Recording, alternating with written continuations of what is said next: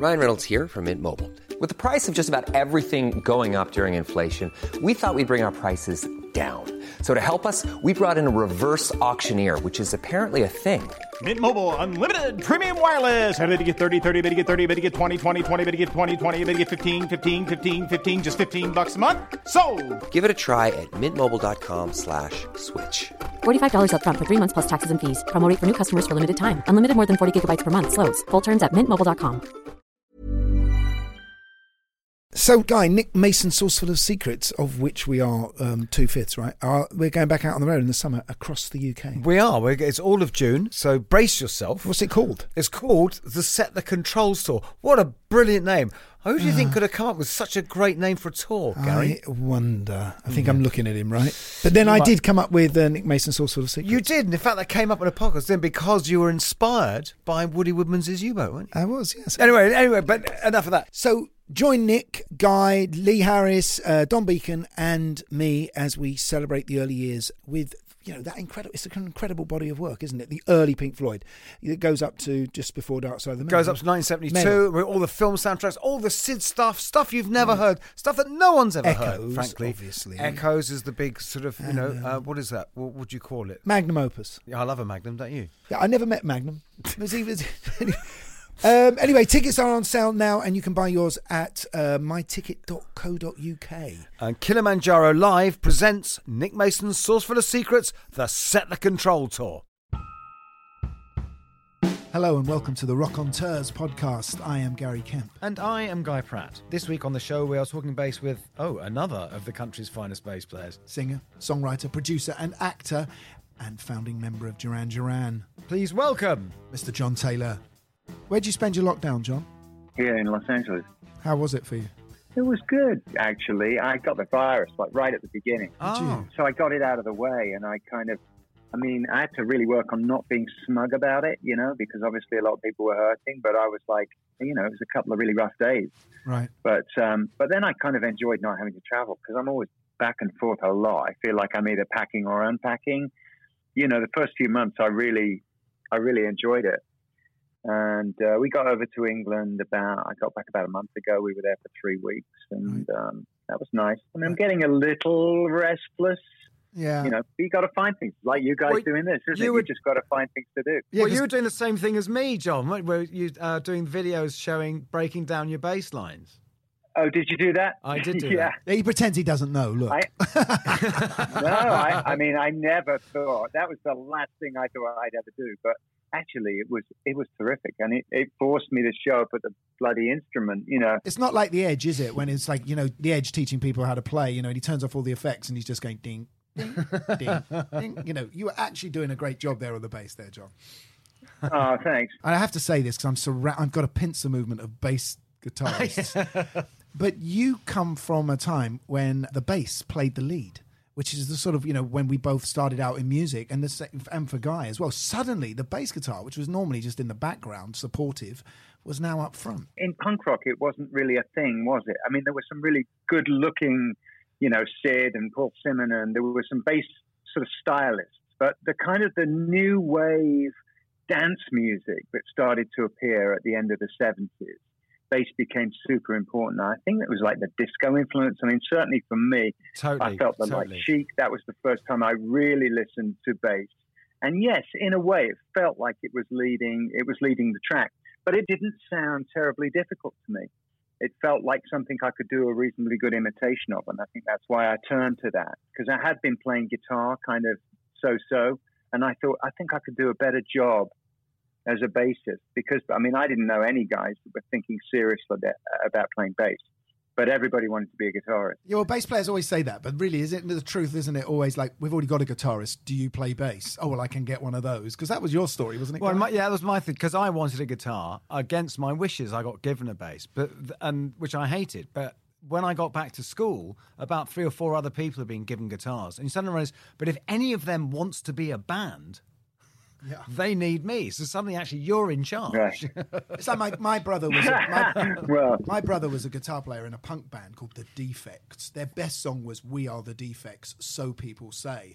To which I would say, what people are even saying it? like, like, like who? Name Yeah, them. yeah. and uh, People are saying. and then and then we we we you know we already had me and Steve Norman playing guitar, so uh, it was like, well, Martin, I'm gonna have to teach you the bass. Of course, you two then end up the, as the best looking bass players in the world. Before that, it was Bill Wyman. My God, what happened to bass players? You know, suddenly you were pop stars. Yeah, I don't know. I mean, I mean, you know, we're going back now, and I, I always think it's interesting to think back to the seventies. And I know where you guys were coming from when, when we would get the, the music media, you know, whether it was the NME or the Melody Maker or whatever, and they had the end of the year poll, you know, and there would be the best bass player of the year, best keyboard player of the year, best drummer of the year, you know, which is insane to think of today, you know, because it's just not even a thing anymore. But I'm forgetting Um, Paul McCartney. Of I mean, course, they were- forget. Let's not forget Paul McCartney. Of course. Yeah, course. but you know, even e- you know, even something like Chris Squire, yeah, you know, who really had a unique voice, Mhm. you know, and I think that um, we knew about musical personalities and the dynamics of bands and the chemistry of bands. You know, I was never terribly interested in artists that just kind of sang their songs with a backup band. I loved the idea that every every instrument was kind of maxed out, that the drummer was a full on personality, Yeah. like Roger Taylor, to name one off the top of my head. You know, and as was the guitar player, as was the bassist, and and it all came together to make this sort of interesting, you know, yeah, with, with Led Zeppelin. this or- interesting whole. Sure, well, with you guys, because it seemed it was because it was you and Nick, wasn't it? Really, right? Who, but you were looking at the concept of a band almost more than a band, weren't you? I mean, it seems like when you started. Well, we writing. we'd had um like the very first Duran Duran we started at my art college, and I'd met this guy Stephen Duffy, who I worked with for years. and yes. uh, yeah, and and and and Stephen uh, was a songwriter, and so we were looking to find a way to put his songs to music, and um, and Nick bought a Wasp, which was this really radical piece of kit that mm-hmm. came on the market. That must have been like '77, end of '77. This plastic synthesizer that that kind of like had like sequency sounds in it, so you could make those kind of ultravox sounds, but very very easily. It was like the next step up from the stylophone. And we bought a K rhythm box that you get in like a Hammond organ with presets like Foxtrot and Mambo. and, and, and so that was the first sort of wave of the band. But then Stephen left us to form another band, more of a, and it was more of a rock, Bob Dylan kind of influence thing. So Nick and I, it kind of put us against the wall a little bit, right? We've got to prove something here. And so we really went full on electronica at that point. And then Roger was the next guy that that we met. I mean, then we started thinking about these the rhythm section, and the rhythm section should be a thing, which nobody had really thought about. 76, 77, you know, nobody was thinking we've got to make a rhythm section that's interesting. And um, you know, I was really into George Murray and Dennis Davis, you know, the Bowie mm-hmm, rhythm mm-hmm, section mm-hmm. and those Roxy Music rhythm sections.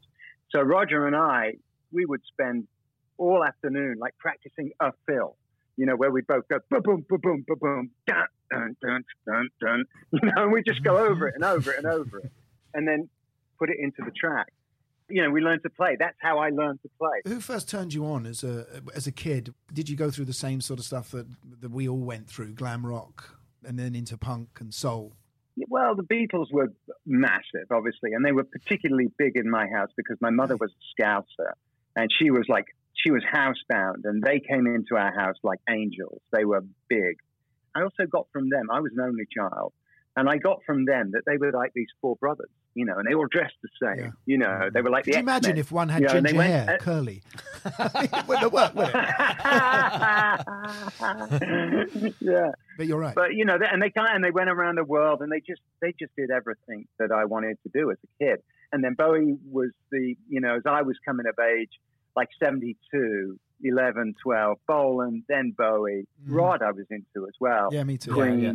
And all these bands that I'm going to see on big stages, you know, and you've got a queue overnight for a ticket, you know, and all of that, and thinking, wow, this is this is so amazing, and really sort of being enthralled to that world, but not thinking that it was a world that I could participate in. And then the Pistols come along, and I'm probably 15 when I first heard about them, and you know that changed everything because you know I like to say that you know, you didn't really have to know all that much. In fact, the less you knew technically about making music, the better you were equipped to join the punk Yeah. rock revolution. What? What? You know, who and was it in was Birmingham? It, who was in Birmingham? I mean, well, punk-wise, well, everybody was in see? Birmingham because well, everybody was in Birmingham. I mean, I, I mean, I went to see the Clash were my band. I used to go and see the Clash Yeah. all over. I probably saw them about seven or eight times in 77, 78.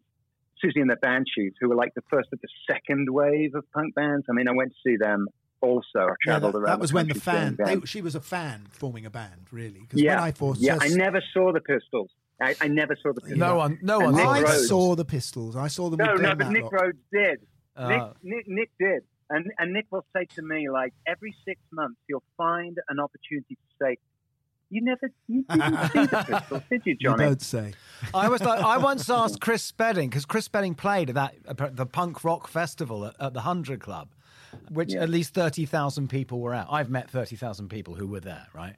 And uh, and and I said, so Chris, how many people were actually there? And he said, well, when the Pistols went on, there was about fifteen. When they went off, a lot less.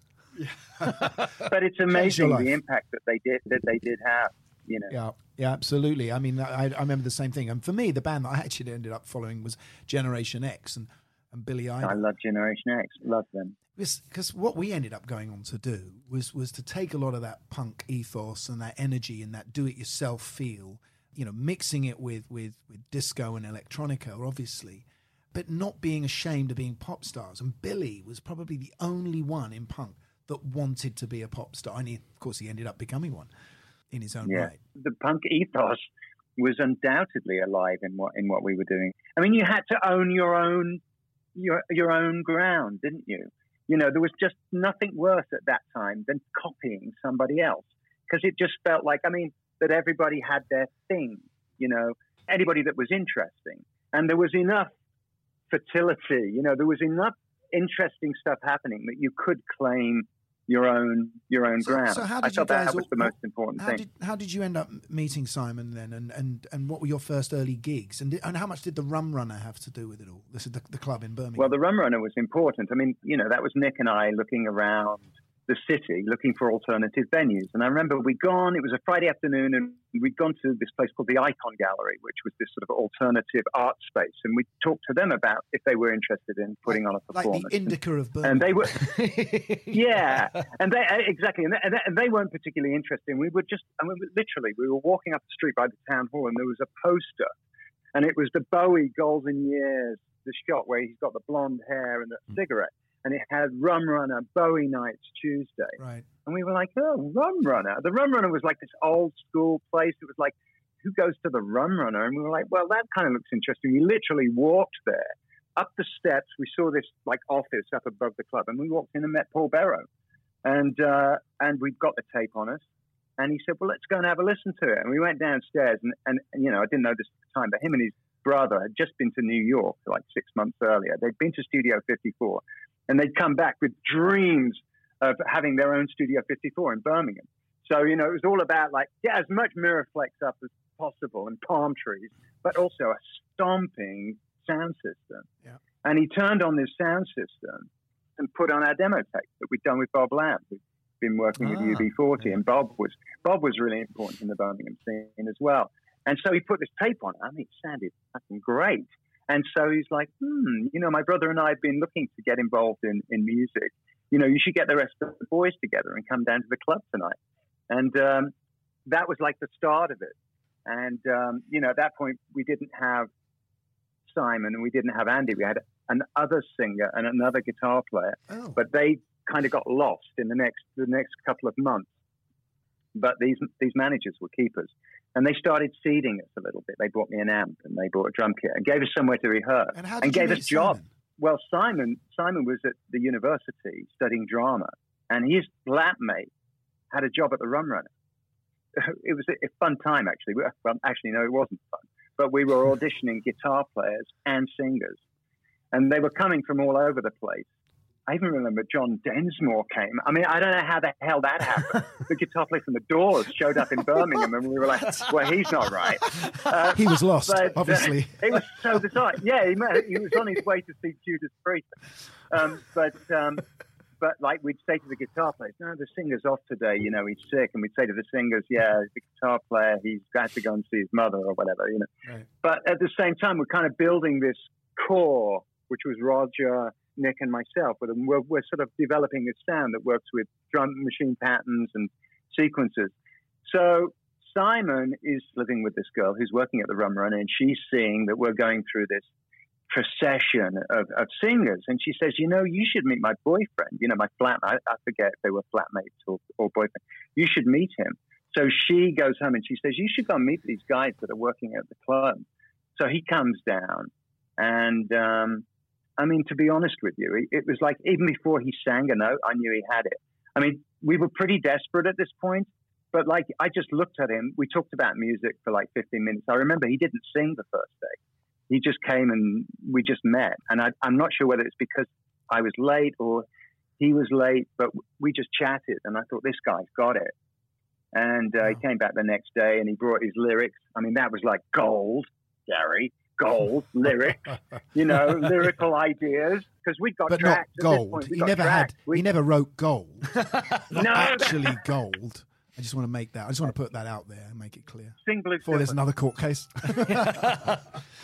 Well, that's because uh, if I can just jump back, John, this first tape of yours that you took into the Run Run, is there anything on that that would be recognisably Duran Duran? Were you kind of already there, or was it even, or a song that went on to become one of? Well, yours? there was, you know, one of the back and forths from our, our early career was Girls on Film because we, you know, and, and we like you, Gary, you know, we've been back and forth with one of the earlier singers.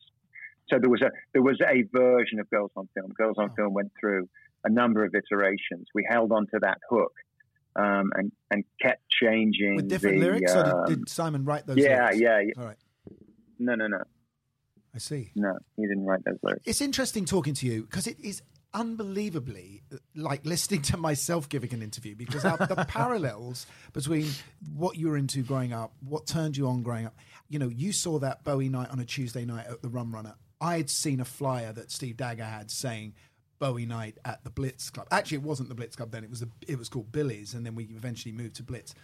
The whole sort of thing that was seen that was happening in Birmingham was completely parallel to what was happening. Well, for a second there, I thought it was going to be that Rusty was going up to Birmingham and doing a Bowie night as well as doing the one in London. But I remember when we our first single came out just before yours in in in, in forty years ago, in the end of uh, at the end Yeah. of nineteen eighty, and we had a gig the next day. We did Top of the Pops. We had a gig up in um, Yeah. the Botanical Gardens, Yeah, and then we all went to the Rum Runner afterwards, and then we went back Yeah. to Paul Berrow's. I think it was Paul's place or one of the twins. And uh, I ended up sleeping on the floor in his in his house. But I remember meeting Nick and Nick saying, "I've got a band." But I don't know if you were there, John. Were you? Were you? Yeah, I, I was there. Absolutely. I mean, I mean, the day before, we'd gotten the record. We got to cut a long story short. We took it back, played it on the sound system, listened to it, made notes, Poo pooed it. compared it to where we were at, and then we went to see you guys. And um, you know, and you'd done Top of the Pops. You looked amazing. You know, I- and the thing is, of course, you think, oh, well, we're so different. But you know, from the outside looking in, there, you know, there were a lot of similarities. And I think scene. for us, yeah, well, well, it became a scene the moment we saw you. You know, because it was like, oh, right. You know, there's there's something going on here, and I think you guys, I think Betty Page called you new romantics. I'm, Yeah, Betty I, Page, I'm, yeah. I'm not exactly sure how that new romantic term, Well, there's. but it was like new romantic. I mean, Dylan Yeah. Jones has probably got the not- authority on this now, but it was uh, there was a centre page spread with us interview just before we released our first single, and it was called New Romantics. That was Betty, but a guy called Perry Haines, who you know as well, I Yes. think. I think he says that he invented it and wrote it in the Standard. Or I, I don't know what the truth is, but yeah, there was a scene, and I remember we came up to do that gig. We brought about twenty people on a coach. And I think Yeah. by the time they got off the coach, they didn't look their best anyway. But they would. It was, but it was a bit like that sort of face-off in the Wild Ones, you know, I mean, the Birmingham crew and the, Because the so- London crew. Yeah. Because also, surely the first sign of a scene, if you have a scene, is that the, the thing that actually makes it is that the bands in it hate each other. Isn't it? yeah. But I remember going back and sleeping on the floor at, at Berrow's house and flat. That's ama- that's amazing. we were all we were all That's crashed amazing. out I didn't know that. Yeah. That's a little nugget right there. I didn't know that. he nicked an ashtray. Yeah, great. You can have it. But uh, you know, then your time came as well, didn't it? You know, I mean that that first album was all the stuff you'd been working on and building over how long? Yeah, I mean, Simon joined the band. I think it was June, and uh, I said, "Okay, we've got a gig in a month." So we need a gig's worth of material, you know. And, and, and to me, I've always been driven to, I love stages, guys. I see a stage in a church hall, I'm like, I want to be on there. And I always, that, that to me was the magic, was, was getting to do that, where you stood up on the stage above everybody else, the lights went down. And you know, on, and on whatever level, whether you whether you're in a little club or church hall or a stadium, that you get to generate this this event, if you like. And it's not even about everybody like worshiping me. It's really just about being able to create this this musical experience that we all partake in. I think to some degree it's about turning off the bullshit for 19 minutes. It's like turning off real life. And I always loved that. You know, that to me was the appeal when I used to go to see artists like Roxy Music or Queen, you know, so, or The Clash, was that just like all the, the BS of the day just got turned off because the Yeah. experience of live music was so powerful. So for me, it's always been about we need material so we can create the show. That's the drive for me. And um, So it, wasn't, so it wasn't you know, about that- making that- the records so much. It wasn't about well, no, less so. Like Nick's the opposite. He's the other side. Nick would live in the studio. He would happily never go out on stage. I mean, or maybe once in a blue moon. You know, I, I love cue lights, cut the lights. It's like my, my blood pressure comes down. My heart rate goes back to normal. Because from the very beginning, your records were always very sophisticated. And was there a, a worry about kind of recreating that live? Well, not really. I mean, Yeah. I mean, actually, the first couple of albums, what you hear is what you get. You know, it's like there's not that many layers of But they sounded Of, like it. I uh, mean, that's yeah. obviously good production. They sounded like the future. You know, that was, which is what the time. Well, we were lucky to be connected. Colin Thurston was like, we had Colin for the first couple of records, and, you know, Colin had worked on the Berlin Bowie Iggy sessions. Mm-hmm. He'd become a go to guy for new music. He was producing Bow Wow Wow magazine. He did the first Human League album. He just raised our game. I can honestly say, Yeah. you know, we all came out of the studio sounding a, lot better than we thought we were. I mean, Andy had a pretty sort of Oh, yeah. heavy, unique sound. I mean, he, wasn't trying to play Nile Rodgers at all. He was more playing sort of, you know, a, heavier rock sound, wasn't he? the day I met Andy, he came down from Newcastle and he, had a Marshall 50 watt combo and he, he brought that with him and a guitar. And uh, I'd, I'd watched the Old Grey Whistle Test the night before and Gary Moore had been on it. I was really knocked out because the thing that nobody was, to me, to my limited knowledge, was doing was getting that sort of Nile Rodgers tickety tickety tickety kind of clean funk sound, but also knew how to really play the power and really really crank up the volume. And I heard that in Gary Moore. I mean, I wouldn't have said jazzy back then, but he could do both. And he was, and, he, and in his solo, and in the spot he did on the whistle test. And Andy walks in and says, "Oh yeah, Gary Moore, he's my favorite. He's my favorite guitar player." So that was like, okay, because what we're trying to do here, we want the groove, but we also want we also want the beef. Honestly, Andy was the first guy that really that really got that. And he wasn't a punk rock guitar player. I mean, he wanted to be Angus Young. You know, I mean, he he probably knew more about you know that dominance and and and, and major sevenths and well, he was the only one that really knew about any of that stuff. He, he, he'd had a lot of experience running his own bands through U.S. Air Force bases in Germany, and you know, I mean, we couldn't have done it. We just couldn't have done it without. Now, in your in, It would have been a very different proposition. in our scene, you know, in this club, you know, we, we sort of had this ready-made creatives around us. So we had, you know, kids who would, would design clothes for us, people who would write words and design the lights and and that and take pictures, whatever. You, did was that the same with you guys up at the Rum Runner? Did you have a scene up in Birmingham? A little bit, not so much so.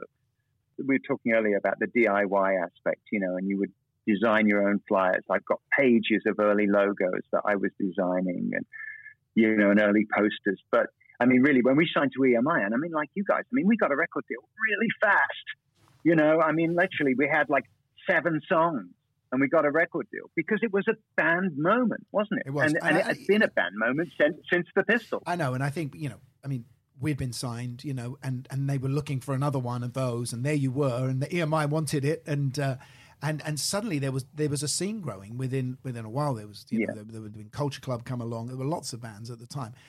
But it did come down to, especially in the UK and Europe, it came down to sort of a bit of a face-off between Duran and Spandau. There was that element. Well, that was guilt. good for everyone, wasn't it? Yeah. You know, it was good for everyone because it gave it. It was like a spirit of uh, uh, of competition, and it was great for the kids. but of course, like I love to say, but we got on famously. Talking as a bystander here, I'm sitting here with one of Spandau and one of Duran, and I'm and you know um, my natural impulse is fight, fight, fight, fight, fight. not the face, not the face. but obviously, you guys ended up. Well, I mean, we all ended up doing well. There was one thing that really broke, I think, both of us in a big way, and that was MTV coming along in the in the eighties because you know, it was all very well hearing our tunes on American radio, but it, it didn't make quite as much sense unless you saw the video. Was that, that certainly was well, true for us? Was that true for you guys? Well, the videos. I mean, I don't know about you, Gary, mm. but I mean, I mean, videos were not on my radar. I mean, when I was thinking about what our album covers are going to look like and what our press photos are going to look like and what the what the lights and the clothes are going to look like, I wasn't thinking, and now videos are going to be like that. Yeah, this. exactly. I had no. I never even gave that a thought. I never even put together the like the Bohemian Rhapsody thing that we saw when you know week after week after week on Top of the Pops, and then I remember the Vienna. There was this film for Ultravox's Vienna, which was like a take on the Third Man, Which was Russell Mulcahy, Yes, who ended well, up yes, directing our videos exactly. videos. You fought over him, didn't you? Exactly. You And think- hustled for Russell. yeah, I, I, I, feel we were very, you know, that was something. I mean, listen, everybody that rises up, you know, that to some kind of, I mean, I don't want to say phenomenal, but to a, a really big level, there's some technological element that plays a part. You know, whether it's multi-track recording, TV, you know, radio, whatever it is. We had the music video. And I remember, you know, for us, with you know, Planet Earth had got us onto top of the pops. It had gone top ten in the UK, and the next territory it started breaking out of was Australia. And so, you know, EMI were talking to our management about, well, you know, maybe the boys need to go down there and promote it. And everybody was like, well, it's a long way to go to promote a single. And I remember, like, one of the ladies at EMI said, well, you could make a video. And it was like, a video? What's a video? Yeah. Well, listen, leave it to us. It, it's not going to cost a lot. Just show up at, at St. John's Wood at nine o'clock on Thursday morning. And that's where we met Russell. You know, and Russell loved us. And when I say us, I mean Spandau and Duran. I mean, we were just like, I mean, he loved it. And little did we know, we walk into this scene, the music video scene, which was this industry in London. Talk about competition between Scott Millaney, Grant, Russell. I mean, Yeah. these guys are writing all the rules in London Grant did our first you know, video. 79, 80, 81. I felt very fortunate to be the benefit of, of Russell's genius at that But- at, at but- that moment. But I think we with Russell, Spandau may have started the video wars by chance, but actually it was a snow flurry because we were up in the Lake District shooting Musclebound, which was meant to be a day's shoot, you know, and then we got snowed in, and I know they pulled the the insurance money out, and uh, and we shot for three days, and we came back with this Game of Thrones mini epic. And then I think you guys then shot your next video. Went right. That's it. Where are we going? We're going to Sri Lanka. I was gonna say, yeah, because you you basically pioneered the video as James Bond travelogue, didn't you? really? Right. Well, that, that's where MTV comes in because MTV is this joint venture between Warner Brothers and American Express. And they're starting this music, 24 hour music television network. You know, when, when you went to America, you know, at that time, what would you hear on the radio? Van Halen, Led mm-hmm. Zeppelin, classic rock, classic rock, classic rock. And I think, honestly, if videos had, had existed, you know, for that format, that's what they would have had. But they couldn't play that. They didn't really exist. So they were forced to kind of go new music. And we're looking for clips that have like a big sort of budget, kind of like that look glamorous, you know, with girls and exotic locations. That was the seed that was planted Yeah. that led to us stopping off at Sri Lanka on the way to an, an Australian tour and making three videos for 15 grand or something, you know? No, that, I think that was a that was a genius idea, and of course, all, all in the hands of Russell too. And it Yeah. broke. The British bands then were were the ones that all American kids were interested in. There was this beginning of this second Yeah, British yeah, invasion, yeah, along with. Boy George, of course. But for you, it was phenomenal. What happened to you in America was phenomenal. You were the new Beatles over there, without a shadow of a doubt. And how how did that feel for you, with all of your creative sensibility? I mean, I'd always been very excited to go to America, particularly New York. And uh, I was, it was so exciting and so much fun. I mean, it was very, very culty. You know, we'd be getting support from college radio stations. We were playing the one club in the city that would have like the equivalent of Bowie nights, you know, that would have new music Fridays or whatever. We never went below the Mason Dixon line until we until 1984. Everything was up north. I mean, I remember going to Boston and meeting David Robinson from the Cars, you know, and, and hitting it off and going back to his place, and you know, and you really felt like you were on the cutting edge of things. But you know, you've got to work America. You know, you can't just go to America and just play two or three shows. You've really got to roll up your sleeves and you've got to go back But back and forth. That And, was uh, a thing that was said about you. I remember at the time, which is that I think a lot of people didn't really appreciate that you did do the proper Hank Williams got on the bus and slogged around toilets, right? You really did, didn't you? You really have to. I mean, having said that, you know, MTV definitely helped. You know, and MTV, and now Many of us have those stubborn pounds that seem impossible to lose, no matter how good we eat or how hard we work out. My solution is PlushCare. PlushCare is a leading telehealth provider with doctors who are there for you day and night to partner with you in your weight loss journey. They can prescribe FDA-approved weight loss medications like Wegovy and Zepbound for those who qualify. Plus, they accept most insurance plans. To get started, visit plushcare.com slash weight loss. That's plushcare.com slash weight loss. Hold up. What was that? Boring. No flavor. That was as bad as those leftovers you ate all week. Keke Palmer here, and it's time to say hello to something fresh and guilt-free. Hello Fresh. Jazz up dinner with pecan-crusted chicken or garlic butter shrimp scampi. Now that's music to my mouth. Hello Fresh. Let's get this dinner party started. Discover all the delicious possibilities at hellofresh.com. This episode of Rockonteurs is sponsored by AG1, the daily nutrition supplement. AG1 is a comprehensive and convenient blend of over 70 vitamins, minerals, and other vital ingredients like gut friendly bacteria, antioxidants, and much more. Just one scoop of AG1 daily has all the nutrients you need to support your mental performance, energy levels, heart health, and immune system. To be honest, it's pretty vital stuff for us because when you've got a life on the road and you're short of time or you're too busy to plan and prepare healthy meals, you're getting your podcast together, you're being shouted at, and it's just a nightmare.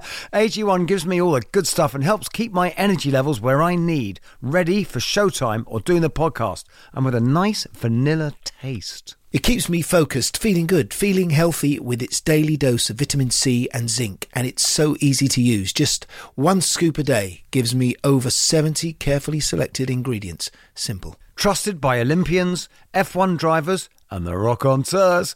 So if you want to replace your multivitamin and more, start with AG1. Try AG1 and a free one-year supply of vitamin D and five free AG1 travel packs with your first subscription. Go to drinkag1.com slash rockonteurs. That's drinkag1.com slash rockonteurs. Check it out. you know, uh, this is yeah, this is the Rio album. Um, so this is '82, and the summer of '82, as MTV is going online around the country, we can see these pockets Yeah, because I remember where our being there. records are starting. New, we did an American tour. New York was last, and New York never had MTV, and we had a completely different audience. We had an art audience, where the places where MTV existed, we had girls, young girls who were going crazy for the band. And I suppose that, no matter how much you were slogging around America, John, the young girls that ended up buying so many of your records really could got you through MTV, didn't they? I do, I do think that MTV had a profound effect and, uh, on a certain type of person. Countless, countless hairdressers, makeup artists, clothes designers, you know, arty types that are from Columbus, Ohio.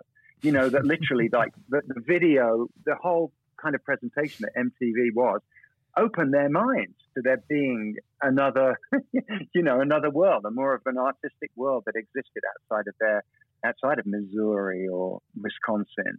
It was very powerful culturally. I think those first few years of MTV. I suppose as well, you were. It was possible then to be a global band because there, even Europe was starting to open up, wasn't it? And and sucking in these videos, and you could be successful anywhere. Well, we were fortunate to be on a record label, you know, that was an international record label that coordinated its products internationally. Europe was tricky for for Duran. Actually, Europe didn't really come easy. I would say that Europe we never really conquered. There's one or two territories that were very successful for us, but overall it was quite challenging. And so we kind of lent into the States, put more efforts over there and um, Asia, Australia and Japan. What was the record that first really made it for you? What was the moment you went, this is it? Fuck, you know, we are now global superstars. America have, have taken us back to the idea that we had this record label that was a multinational record label that was based out of London. There is none anymore, you know, and you know, Hungry Like the Wolf, Capitol Records, which was the U- U.S. subsidiary of EMI, they took that record to radio three times. They went back with it and back with it, more, you know, whatever they do to say, you must play this record, you must play this record. It took a lot of doing. Eh, you know, there was the MTV, MTV were into the band, but you needed that FM, that widescreen FM thing. And, and Hungry Like the Wolf was, was the song that did that and um, you know, and that was summer '82. You also had the first video that was censored, didn't you? Girls on film. Well, again, that, you know, that never existed as a concept. Yeah. Well, we got very savvy managers. They were just very conscious of, of areas that you could exploit. That's not an idea that I would have had. I would have never said, "Oh, let's do a Fiesta style, you know, music video and and release it on Playboy Video." You know, I, I just wouldn't have got that. You know, you Gary, I can't speak for you guy, but Gary, you had a visionary managing you, and Steve was. And I always say this to anybody that's trying to get a leg up: you've got to have a partner. You've got to have somebody outside of the artist who can see things differently, who has Yeah. a different objectivity. No, you're, uh, you're they knew absolutely was going on. you're absolutely right. I mean, when we formed our band, you know, you're in it because you're a guitar player. You're in it because you're a drummer. You, you know, Tony Hadley's in it because he's got a leather jacket and he was taller than anyone else. You know, it was like that. And then Steve Dagger comes along, who managed the band in the end, and he wasn't in to being a guitarist. He wasn't into being a musician. All his heroes were managers. So Brian Epstein, Andrew Loog Oldham, Kit Lambert. These these Yeah. were people he would be talking about and telling stories about. Malcolm McLaren, although he wouldn't have admitted that at the time, of course, was another one. I remember back in the 80s, you know, hearing that name, Steve Dagger was as glamorous as you were, you know, in the same way that Kit Lambert Yeah. is, is so associated with The Who. But you're right, which is why also I think a lot of managers go wrong when the bands are really successful because it's not about ideas anymore. Yeah. It's about running a business. And I think that's when the wheels tend to come off. Yeah, Not with Steve, not in Steve's case. no, because you guys you fell away from the Berrow Brothers in the end, right? It just got too much for everybody. And, um, you know, and the band kind of split in two ways. And Andy and I went off and did Power Station, and Simon, Nick, and Roger did Arcadia. And the Berrows stayed with Arcadia. I'm not sure why we, Andy and I, kind of broke away, and we asked David Harper, who was Robert's manager, Oh, yeah. to sort of start, you know, doing our business Robert for us. Palmer. And, um, yeah, yeah, I was going to ask you about that guy, you know, because, you know, how did you come to meet Robert? I met Robert when I was in Icehouse, the Australian band. We did these festivals around Germany with Crosby, Stills and Nash, and Robert Palmer was on the bill, and he just liked the look of me, and he invited me out to Nassau, You had the right suit. and he invited me out to Nassau, and we wrote a load of songs, one of which was "Go to Zero. Yes. So, yes. which is uh, which I like to think is what got him. Fantastic track. Yeah, thank you. Which I Yeah. like to think is Well, what got him the know- gig. But were you guys splitting up at that point, John? Were you actually splitting up at that point? Had you fallen out with with Simon and Nick, or was this just a hiatus?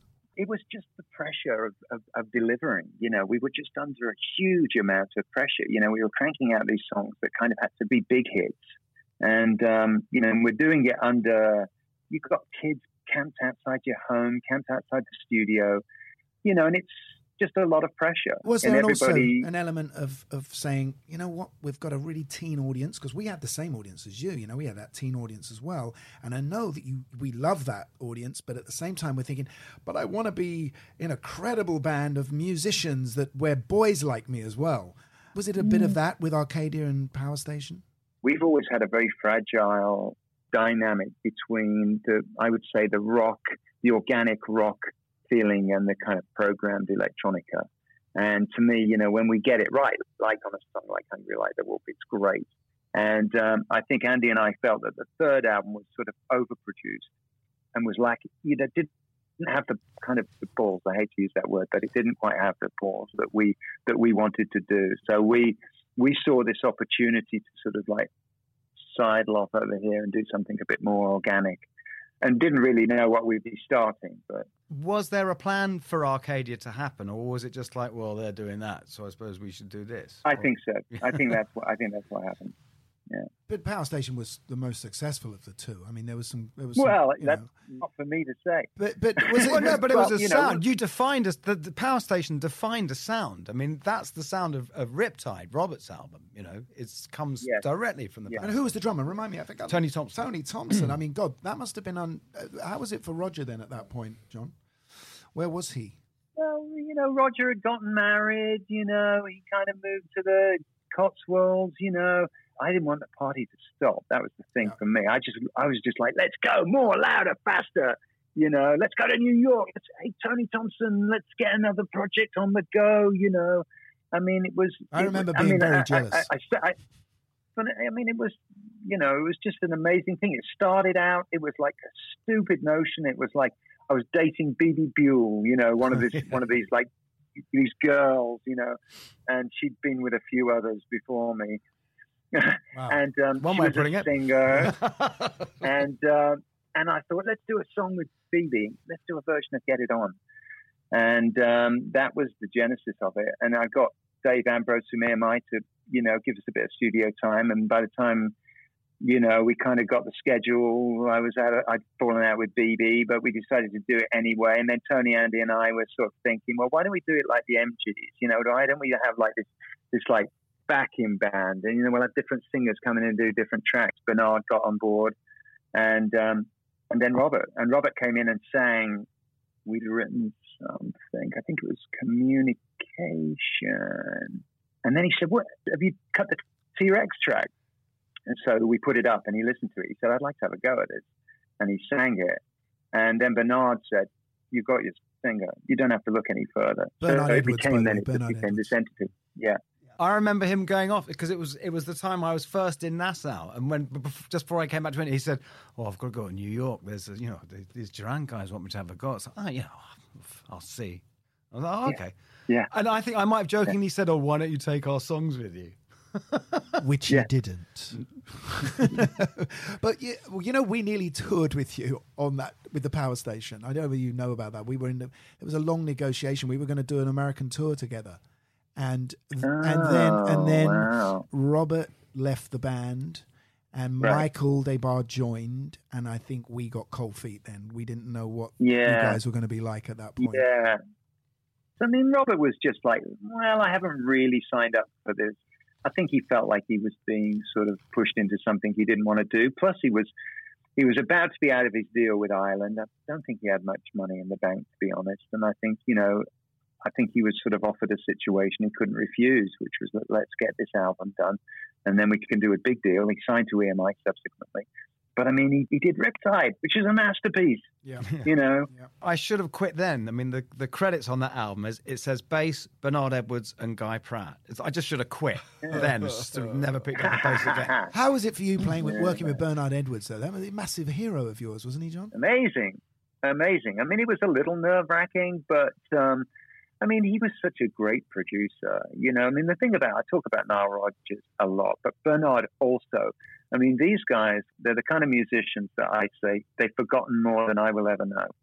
But they never made you feel small. They never made. I mean, that to me is the sign of a great, truly great musician producer hmm.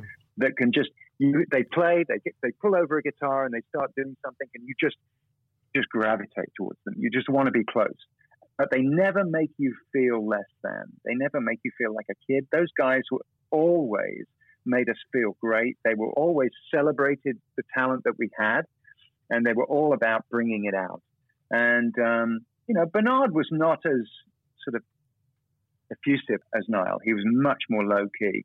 And, you know, having Tony, Tony was like having a fucking, you know, bulldog in the room. I mean, Tony was was Yeah. a lot. He took a lot of a lot of work. Right. Did you ever play with him, Guy? Yeah, I, well, I did the last Power Station tour of Japan Oh, right. in the 90s. What, when, what, what, what, In hang on. So John had left by then.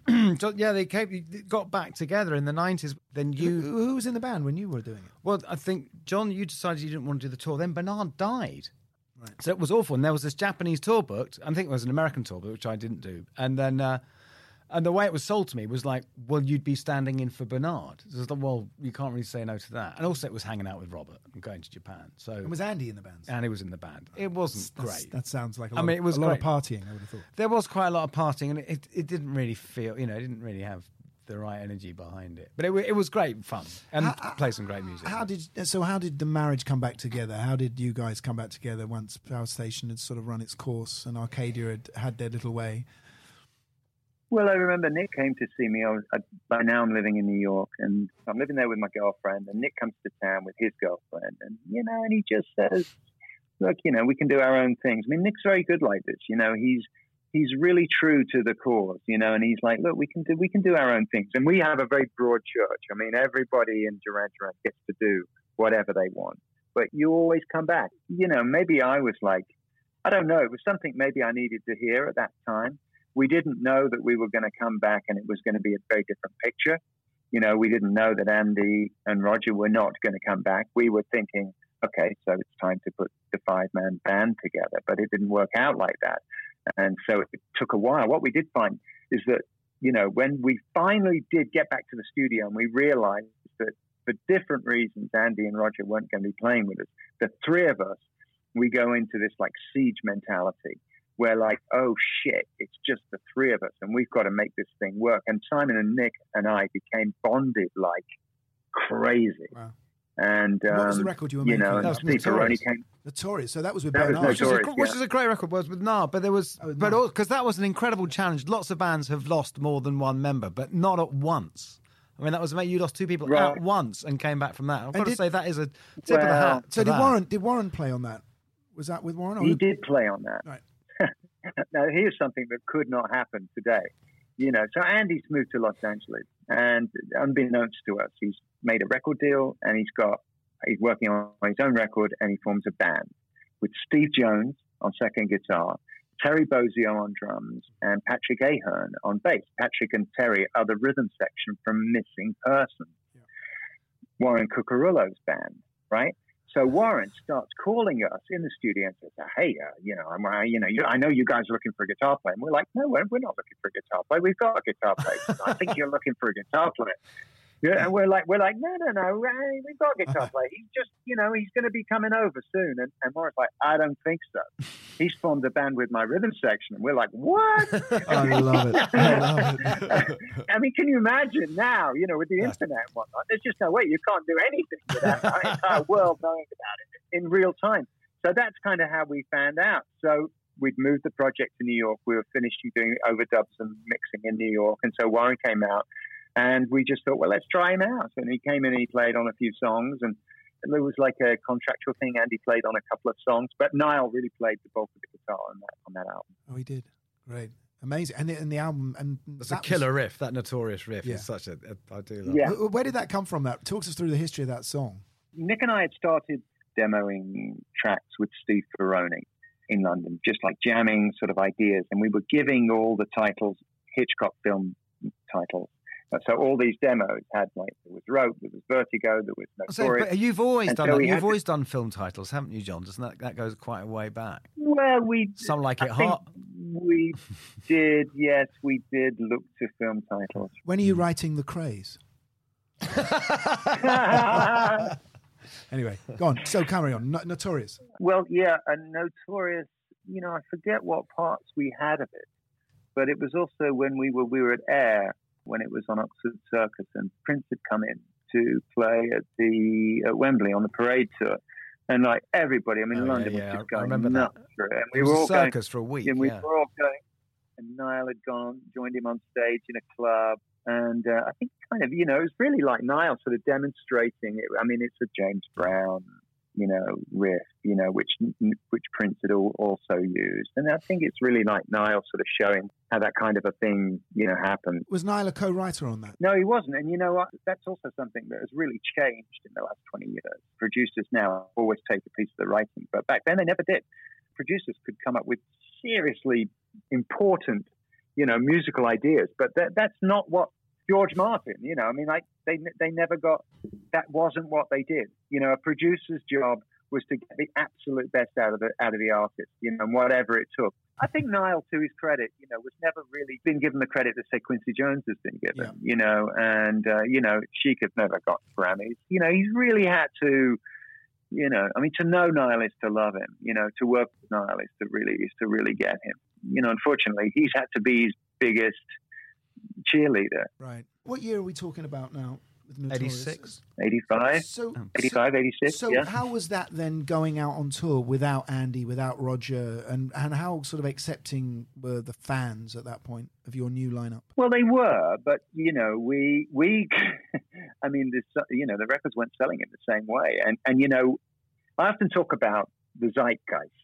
If you're lucky, right, once in your life, you're in it, you're riding it, right, and it's that means you are the shit. You're not looking left or right. You're not looking for inspiration anyway. You're in it. If you can be in it for a year, that's pretty good. The, our idols, you know, like Bowie, you know, he was in it for like four years, you know? Yeah. But like the thing about being in it is you know when you're not in it. And by the time Notorious came out, I was watching like where music was and where the hip shit was, and it was over there, and it wasn't where we were. We were trying to play catch up, and so we would say to ourselves, "Well, there's only three of us now, you know." And uh, I mean, we were, you know, we were proud of that record, of the record that we made, and we put a show together that had like, you know, horn section, piano player, backing vocalists. You know, I mean, it was a funky show. I saw you open you know, for and Bowie. it was organic. Yeah. Right. You know, so it was great to do. It was great fun to be in a band like that. But, um, you know, you were just aware that, you know, you were going to have to pedal a little faster, you know, and, um, and I mean, around about this time now, I'm starting to get a bit like, like drugs and booze are getting a bit intense and it's, it's quite difficult. You know, it's quite difficult. And MTV are like, oh, you know what? We're not, not really feeling this one. And Radio One are the same. And, you know, it's a different day. Mm. I've got a few stories. My first time I met you guys properly, if I hadn't met you on Berrow's floor already, John, we were doing Tommy's Pop Show together in Germany. And then we, we were all really excited that we were all going to go out and have a drink that night in the hotel bar. I remember the VIP rope had been set up for us, you know. And uh, the next day we were flying back Yeah. to London to do the Band Aid record. Amazing. And I, rem- I remember us, everyone decided we would have this kind of mad drinking competition.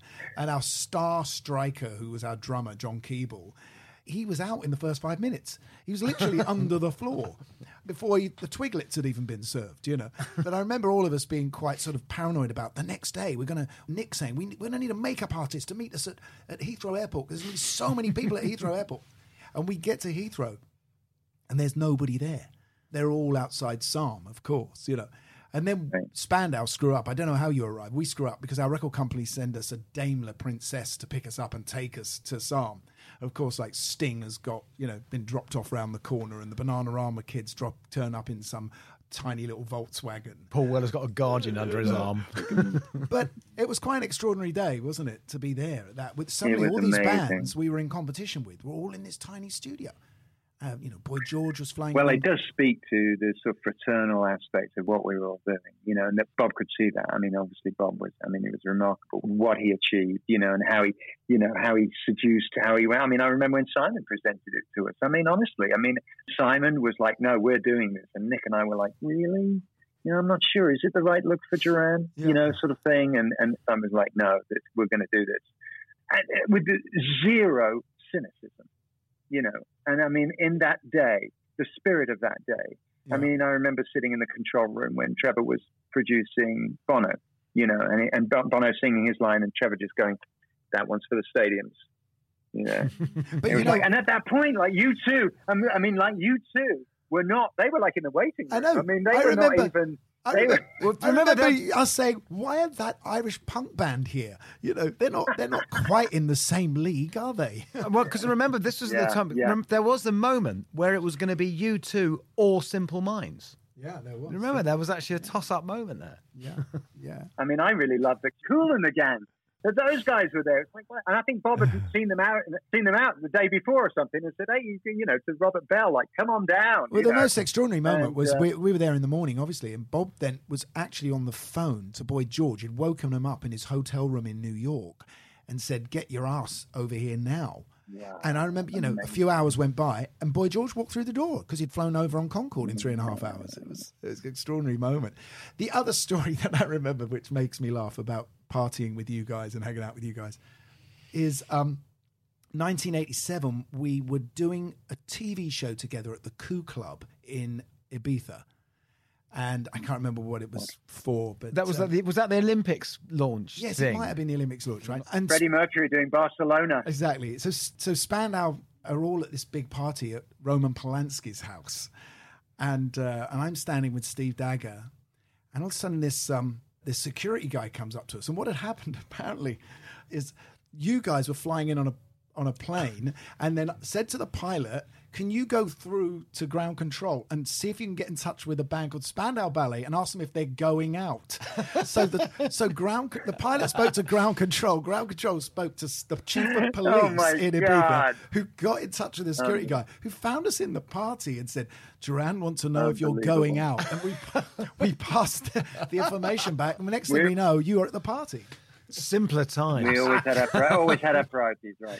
Yeah. But what's Yeah. incredible about Yeah. you guys, and you know, we obviously blew it like a thousand other bands. You know, very few bands stay together and make it through the hard times. I mean, you actually got back together, all five of you, in 2005. Duran have never officially split up.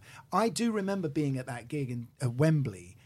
Being hugely jealous that you were all back on stage together, but being totally mm. inspired.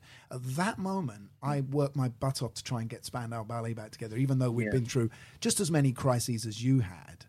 But that must have been a great feeling. Right. I mean, it's like life, isn't it, guys? It's hard work. You know, it's hard work. And I think, you know, we're lucky that we had a few years where it was play, where it was fun. But I mean, that reunion, oh my God. I mean, I don't know how. I mean, we made it onto the stage. How we got there without me killing somebody, I just don't know. You know, and sometimes you're on a conference call, and I mean, you're meditating, you know, because you just want to levitate. So it is, you do it, but it isn't easy you know and i think that people think because it is fun at the beginning and if you're in a band the chances are you're in a band because you you've got four or five guys and you all kind of want to you want the same thing you know and you all sort of you know you kind of like the same thing but you, you grow and you grow apart i mean i remember with andy you know and you know andy was back and it was like the original band and it was I mean, getting to those gigs it was like spinal tap man i mean i it was really difficult but we made a record but Andy just wasn't game. You know, it just wasn't game. And I remember just reaching a point where I thought, you know what, I'm going to let go. I'm going to let go of, him. It's just not worth it. You know, we've got four out of five today, and uh, now we've got this empty chair. You know, and actually the empty chair can be really good. You know, because trying to keep that chemistry. I don't know what you guys find, but you know, for me, it's the collaborators that that breathe life into it. Because you know, I know what all of my guys are going to say before they even open their mouths. I know what their ideas are going to be. I know what they're. I know where they're coming from. You know, we've got like Erol Alkan on the new record. It's just like his energy. It's like is amazing, and he can, and he's getting me playing like the best bass I played in a long time. Did you do some work with Graham Coxon? Graham's playing guitar on the new record. Yeah, yeah. I mean, absolutely. You know, absolutely. I mean, he's a He's brilliant. he's a, he's incredible. Yeah, my, my, You know, I think, and- I think and you he gives- tried to call me, John, and it's just not gone through yet. for some reason. I don't know what's gone on there. Yeah, I don't know why that's never really happened, Gary. I mean, we, we you know, I remember we almost we almost did some soundtrack work together, didn't we? We on, did, a, we on did. an Allison We Anders project. He's wrote very us- good in the yeah. band that we're in. Unfortunately, in this, in, you know, we're together playing together with Nick Mason, the Saucerful of Secrets, and poor old Gary. He's forever keeps getting these reviews where they go, "Wow, who knew Gary Kemp could play guitar like that?" And poor I- old Gary's I'm- getting really I upset. was so bummed when you came out to LA to play. I was so bummed you didn't let me know. I was dying to Oh that band. man, Oh, John, sorry. John. Yeah. You know what? Next now time. Next nowadays, time, definitely. nowadays we all appreciate each other much more, don't we? We can't wait to meet up properly. sure. Uh, you know what? I just For wanted to just go back to the, just take you back to the very beginning and think about how. I'm envious of you because you've still got those bunch of guys that you met in the late 70s. You and Nick still sit in a room with a drum machine. And, uh, you know, you're still trying to make the best music you possibly can together. You're trying to make the best band that you could ever be still happen. You still have that dream, don't you? And it's still working for you. Well, I want to be you, Gary. Let me tell you, I want to be you. And I often think I want to be like Gary, more like Gary. I think those of us that are driven to be successful, particularly in the arts, I mean, like if I've got Italian food on my plate, I want that Indian meal that's in front of Right, somebody else. I right, just can't right. help it. I always, I always think somebody's got it better than me. But you know, I think we appreciate the privilege of what we get to do. You know, I had no idea I was going to become a full-time professional musician into my 40s, let alone 60s.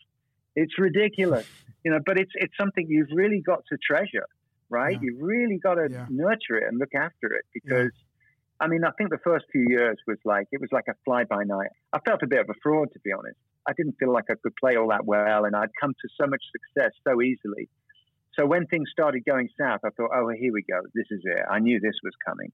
Simon, Nick, Roger, you couldn't meet three better guys in the music business. And you mean a You know, lot to and a certain generation as well, don't you? You mean a lot to a certain generation, mm. you know, which is still there. Well, isn't that wonderful? I mean, isn't that amazing? Isn't that amazing to have touched people like that? I mean, I remember I came over to London to do Martin's "This Is Your Life," and I was sitting backstage with the Shirlie and uh, you know with some family members that were waiting to go on. George Michael was there as well, and True started playing as a cue for something. I'm not exactly sure, and the way that they the way that they emoted, oh my God, oh my God, it was like, and I realized how, like that song, what it meant to them, it's so precious. And, you know, and to have that, when, you know, you've got to know how important music is, you know what I mean? You know, when I was a kid, I spent hours in my room listening to fucking Starman and listening Yeah. to you know Yeah, what, you know, Yeah. just all of my energy and all of my feelings, you know, I still you know, do. in, in Ride a White Swan, you know. So, I mean, to be able to be a part of the next generation, Yeah. you know, to be a part of their experience, But- really something. And thank you for being part of our Rockonteurs. Now you, you're Exactly. now. yeah, this we're, is, we're being frantically wound up here. We've this is great because I'm we've very gone on and proud on and on. to be a part of it. Oh Yeah, man, you. listen, I can't wait to actually see you in person again. But it's great to reach across and, and say hello to you. And Yeah, thank great you. to be yeah, both of you. Love you both. Thank you. Cheers, John. All the Cheers, best. John. Thank you. And that's it for this week's episode of Rockonteurs, which, like all of them, could have just gone on forever, frankly. So thanks very much for listening. Thank you, John. Thank you. See you at the next one.